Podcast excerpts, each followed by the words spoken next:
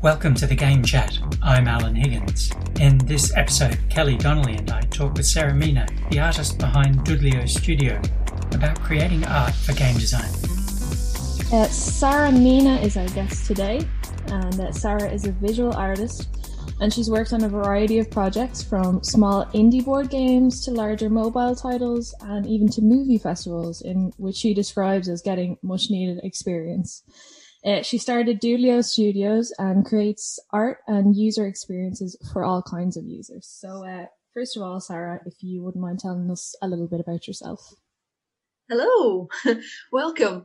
Uh, so uh, it's basically repeating what you said, uh, but um, uh, I'm a I'm a 2D artist. Uh, I was born in Portugal, uh, but the industry jobs there aren't um, too big for what I wanted, so I had to leave the country, and I settled first in Dublin, in Ireland, where I started working for games in a tiny little um, company called Sugra Games. Uh, and from there, I jumped here and there in different, um, different works and different types of jobs and in different countries. I also went to Germany and to Sweden. And then I got back to Ireland, but uh, this time in Galway because I really enjoyed this country and the people here. And I felt the games industry here was very welcoming uh, so for now, I think I will be settling in Ireland. So I decided to open my own studio. You said you worked, you know, you enjoyed the game industry in Ireland. Um, as an artist, would you mind talking about the experience of working with game designers? Basically, every game designer it's it's its own person, but I'd say uh, it depends on the company. Uh, usually, when you're in smaller companies or smaller game studios, you can talk with the game designer directly, but when you go to uh, bigger companies, um, there's there's not that direct contact, so you kind of uh, just need to read a lot of design documents and read a lot of wikis that people create within the company and go from there. Usually, I will talk with game designers on those situations only when I had some weird uh, questions that nobody could answer me. So, do you think it's better than to work in smaller companies? You get a more kind of hands-on, more. I'd say I'd say it depends on the person. Uh, personally, I prefer to work on smaller companies, uh, but that's again how I prefer to work overall, not just for game designers. Um, so I'd say some, let's say some artist that likes to uh, do just uh, their art and don't want to be bothered with other questions, a big company might be a better suit for them because they don't have to do that direct contact. Uh, in my case, when I'm creating something, I like to understand uh, the concept behind it and how to better suit what I'm doing to a certain game. Uh, so I prefer to have that direct contact, which I find a lot better in smaller companies. The interactions between um, like artists, designers, level designers, narrative writing, you know, what what is that like, and is it different to every unique project or? Yes, it is different. Uh, not not to every project, I would say, but at least to um, every team because you change one person and the team dynamics might change uh, sometimes subtly, sometimes just radically. Uh, so it it really depends on what kind of people you're working on and if they share the the same values and ideas that that you that you do. So it must be really nice when you just kind of get along with the team and it all kind of clicks and works. oh yes, nice. yes. I mean that's that's part of working overall and being a professional. It's not just the work you do, but also the way you interact with people and how you make a certain project and a certain team feel great where they are and what they're working on.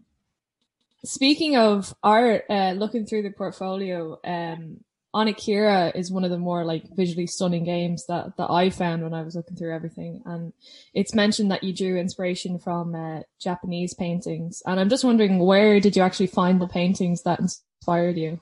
Oh, actually, that's a good question because this is something I try to instill in other artists that work with me. I actually went to museums to um, get inspiration. Usually, uh, other artists go to the internet, and that's also a great medium for search and to find things. But I also like to try something a little bit different just to avoid getting the same references as other people. So whenever I try to work on a project, I either go to a museum or I try to get very old books that relate to that subject just to get a different input from um, other sources. Because there's probably a lot of kind of images on the internet and it almost gets overwhelming. Maybe you can get a better sense of an image, you know, when it's alone in a museum or when it's just on a page in a book, maybe. Yes, exactly. And um, you also uh, get the context better because sometimes uh, or not sometimes, most of the times you're seeing the, that content kind of filtered to a certain lens. So, and if you want to get it from a different lens, uh, say, for example, in case of Japanese art, you might see something that is filtered to uh, a European filter or standards of how we would see something. But if you try to look for an exhibition that was curated by someone that was native from that area, you might get a different sense and a different context to it that might be useful and inspiring to you. Having good public museums is is providing some of that art in context, as you said, and you're seeing art probably in conjunction with the materiality of other props from an era. So you get that sense of uh, space, not just the visual, the, the, the 2D plane, but also the. One one visit to a museum that was mind blowing for me was one with uh, old carriages, uh, like the horse pulled ones. Um, that I I finally was able to sort out volumetrically how those worked and uh, how much space they they fill the room with just uh, like the horse pulled ones um, that I I finally was able to sort out volumetrically how those worked and uh, how much space they they fill the room with. And do you prefer to work from like one or two paintings, or do you kind of prefer to like build up a an arsenal of paintings that would inspire a game? Um, I would prefer an arsenal of paintings uh, I was able to do that for some uh, for some projects. For others, there was a serious time issue, and I had to go with just one or two and kind of just go from there. But I would prefer an arsenal of paintings because usually my first one is not the best one. Might might look really pretty, but then when I look at it a few days or a few uh, months later, I just go like, okay, yeah, I know where I got all of this. And it was like the first thing that comes to my mind. I could have pushed this a little better. Perfect. And you said, um, you mentioned about time restraints and stuff like that. So yeah. like what would be maybe the most challenging parts of your job? Time constraints is, is one of them and the juggling between doing changes that other people want you to make and you don't think they're really a, a good change. So you kind of get a lot of stress from um, that back and forth. So it's kind of hard, you know, if a creation is sort of your baby, it's kind of hard to to give over that. Uh, I wouldn't say I, I, wouldn't say it's. Uh, uh, I think I already uh, passed that phase of the baby, but yeah, things we learn. But yeah. I, I, think I'm already over that. But sometimes it's just I cre- uh, I create something that for me makes more sense, even as a user experience thing. And people keep telling me to change it. Say, for example, I create buttons and they're all green when I when I tap on them, but they want one specific button to be yellow for some reason And then you kind of need to go back and forth and explain the whole process of why are they all green and why changing one to yellow will probably affect the other stuff. It's uh, more that uh, thing that can be a bit challenging um, during a process during a project, especially when you have time constraints. ah, so trying to explain like more visual elements and stuff like that to people. Yeah, exactly. Because most of the time, I I assume that people that everybody is visual and understands what I'm trying to get there. Uh, but turns out, uh, even if if most people are um, visual, uh, they get they understand things differently, or they don't see yet the connections that uh, we artists are trying to make. And does it ever get really frustrating when somebody just cannot see it the way that you see it? Uh, yes, it does, but that's part of life. I think it's, I think it's something everybody needs to kind of expect and work through it, not just for artists, but also for game designers. Because uh, I, I I had the the other way around, where the game designer is trying to explain me something and going like, "This is the logic I'm trying to follow," and I before he explained to me, uh, I couldn't figure it out. And then when he explained, it was like mind blowing. so it's it's more of a, a life lesson to carry yes. with you. Ah, yeah. okay, okay, that's cool. And as well, like you say about you know when you finally when you finally get something, it feels amazing. So like, what would be the more rewarding parts of the job? Oh well, I will say the most rewarding one for me for now will be actually shipping a game um, because I've had some projects where the projects were cancelled or they just kept on going and they still haven't been launched anywhere. So I would say that one is a big reward for me.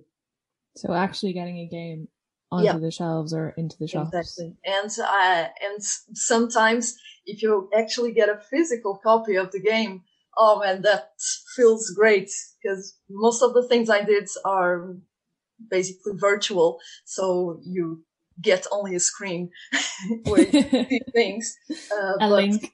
yeah, basically that. My portfolio is just links, basically. but to to get a physical copy, uh, for example, I would love to work in a project where I actually get the art book from that project with art that I did, but that ever hasn't happened yet. Not yet, though. That's yep. the thing. Yet.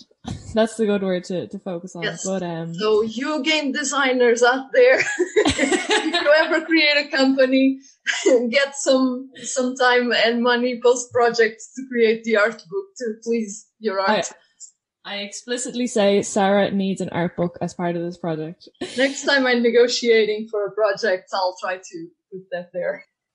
So, um, obviously, you know, it's, it's a game that you, it's an industry you have to compromise a lot in. So yeah. how did you know that you wanted to go into an industry like this? Um, well, at the time I didn't. Um, but when, before, before changing to this company, I was working in a ads company. I would say that I will, I studied graphic design, uh, so I went on that route first. Um, and in that industry, there's also a lot of compromise. I, would say that's actually something that happens in all companies, uh, in all industries. I mean, even even for teaching and having lessons, I'm pretty sure there's a lot of compromise that needs to be done. So it's kind of in every field. It's just something that you have to deal with. Yeah, exactly. It's... And what kind of prompted you into it? What kind of, on a positive note, what prompted you into oh, it? Oh, well, because I've always loved animation and I wanted to, to make it. Um, but at the time, uh, I couldn't find any animation companies that would get me in, uh, because I wasn't at school, so I couldn't get, um, I couldn't go from that route uh, and my work experience wasn't really related to that. And then I started noticing that, okay, yeah, games also have animation. I can do that. That's the future. Uh, so I tried to go from there and so I got lucky and landed a job in Ireland for, for that. And I never left it ever since. And it's working out quite well. Yes, it is. It is for now, my only struggle is uh, that I'm trying to um, make games that are a bit more beneficial to the world instead of just pure entertainment. And it can be a bit tricky to, to find those kind of projects. So you, you're trying to like focus on like educational games, is it? Or? I wouldn't say just educational, not just for kids, but games that are about, say, um, environmental awareness and uh, those kinds of issues that we're dealing to the, um, today. And would you like, as as a creator, would you like to weave these messages into a storyline? Is that how you'd approach that, or? Um, well, I would say yes, it needs to be in the storyline, but uh, visually you can tell a lot of things um, that also convey that message. Yeah, it's it's kind of like the story tells you while the the visuals show you. And sometimes with visuals you can input things that you don't think about them them but your brain does. And you kind of get the message subliminally. Yeah it kind of sinks in on a deeper level. That's that's really cool. So it's it's kind of like you're trying to lean towards games that have a meaning as well as as you know, are visually quite impressive as yes, well. Exactly. Uh, I don't know if it's because of my age or if it's uh, just because the world is also uh, getting me to notice those things. And I would like to tell people about those too. What you're talking about, I suppose, is a ludonarrative resonance between the game intent and the presentation of that in the art and the feel that's conveyed in the representation, the visual Yes, exactly that. And that's exactly why I prefer to talk with game designers directly to uh, actually get what they're trying to do and be able to resonate with the visuals. And so as an industry, like, do you find it a difficult industry to work in in general? I know we've kind of talked about it, but like, especially as a woman dealing with game designers, can it be a very male dominated space at times? Um, yeah, I would say it's uh, it's a difficult industry uh, just overall. Um, as uh, as a woman, um, again, I I encountered all sorts of of, of people, um, but I I would say my uh, my experience has been mostly positive. Uh, I would say the the only one I notice is that sometimes in meetings I just get um, it's hard for me to make other people just listen to me. so it's there can be times when you're kind of spoken over. Yeah. And that kind of thing. Okay. Yeah, a bit like that. Okay. But other than that, um, I I had all just positive experiences. Okay, so we're going in the right direction, but it's not perfect. Yes, yet. definitely. And I've been, uh, and luckily, I've been finding more and more uh, women that work not just in art, but in other um, in other areas, especially programming. Yes, yes, that's really, really encouraging to hear. I'm really happy to hear that. And uh, on the complete flip side, if you had unlimited time, unlimited funds on a passion project, what would you do apart from an art book?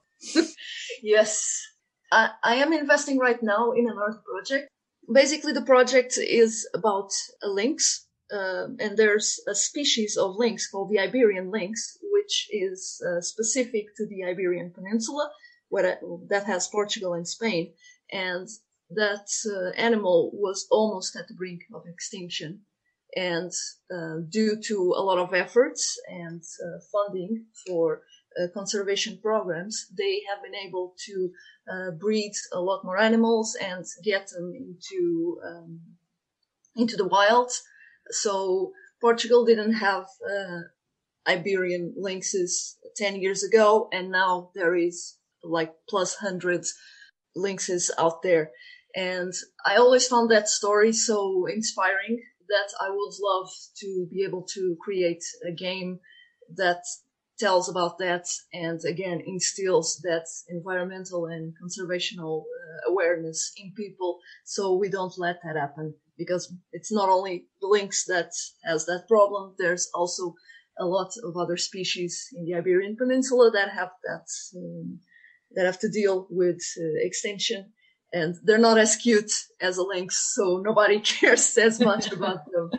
So I would say for now it will be that one. But I've been one year in Ireland and I've already found so many interesting things and stories that I would love to deal with that if you ask me that question in three years from now, uh, I might have a different answer. it's always dangerous to ask artists that question, I feel. Yeah, that's why I never got a tattoo. I can never figure out what I want. oh my God. And, um, you know, speaking of funds and stuff like that and time, uh, what kind of changes would you make within the industry if you could? I would say uh, one that really needs to be dealt with is actually funding from the government, and at least on the artist's case, um, actually see video games as an art product. Because right now, artists that work on video games they cannot get an exemption for doing art projects because they're working in a video game, even if that video game has all the things that needs to be considered a work of art.